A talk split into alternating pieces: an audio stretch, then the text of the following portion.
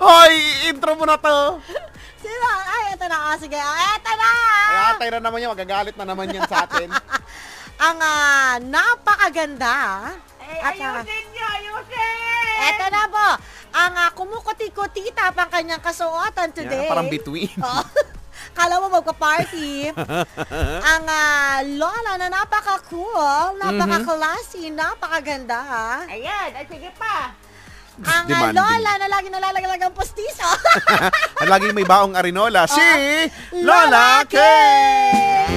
Eh, sinabi ko'y aayusin ninyo. Pag hindi, ay nako'y kukuruting ko ang inyong mga singit at ipapaamoy ko sa inyo. Ay, Hello sa inyo, mga dabuho. Ako po ulit ang paboritong lola ng bayan. Ang pangalan ko ay Lola Kay at ito na ang magandang kwento ng alamat ng sili. Noong unang panahon, sa malayong malayong lugar, ay mayroong mag-asawa na ang pangalan ay Gardo at Bernadette. Sila na naman. Ba't lagi na lang si Eh sila lagi, anong magagawa natin? Okay, wala na kami Sabi nga po magagawa. namin. Eh sila ay laging nagmamahalan, araw man o gabi, pati na rin sa tanghali at hapon, pati na rin sa bukang liwayway at dapit hapon. Isang araw, sa kanilang pagmamahalan ay merong naninilip doon sa kanilang bintana. Ang sabi ni Gardo ay siyo! At umalis naman ang naninilip. Ano ba? Bakit anong kinalaman ng naninilip? Eh wala, kasama siya sa istorya.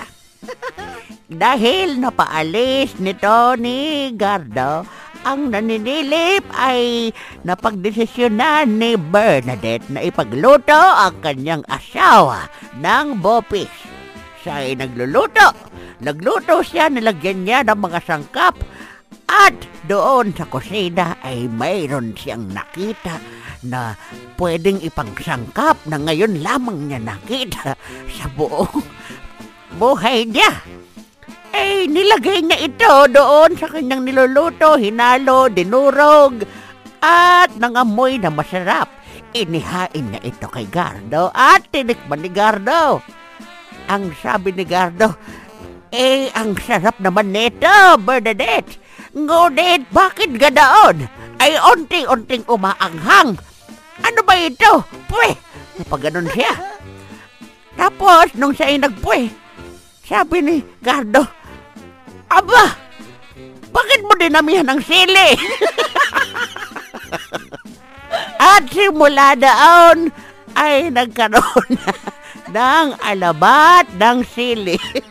So, nagsimula sa bopis, pagkain ng bopis. Ah, doon lang pala yun, Lano. eh doon, doon lang yun nagsimula. sa.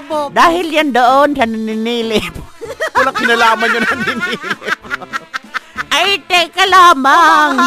Eh, speaking of mag-asawa, ay nakikinig ang damuhong mag-asawa na si Jonas at si Michelle Lacanlale. Ay, ayan, hello. Eh, magkasama itong damuhong dalawang ito. Makakakain din po ng bopis. Eh, siguro, eh, nako, ano ba nga bang gagawin ko rin eh? Ay, ako'y maglalaro ng NBA Live ulit. Lalo na laro ng soccer. Eh, ayoko eh, pag naglalaro ako ng soccer, ako'y nai-in love doon sa aking kalaro. Ay, ay, ang papogi, ay, ang lalaki pa ng height nila. Laha, umayos ka din. So, sa basketball, ang lalaki din. Oo, ay, Nung nako. sapatos nila. Oo, sobrang mabilog nung kanilang eyes. La, umayos, Ah, sige umalis ka na nga dyan. Ay, sige, paalam ng mga dabuho. Bye lang! Bye-bye. Si Lola, wala, wala magawang matino. At yan po ang alamat ng sili. I-text nyo sa amin, ano ba ang inyong natutuhan, ano? Nakuhang ah, lesson sa alamat ng sili. Sobrang dami. ah. Ang pagkain ng bopis doon, nagsisimula ang alamat. nagbago ang nagbago ang ano ko, pananaw ko sa buhay in general. Nagbago ang pananaw ko sa sili.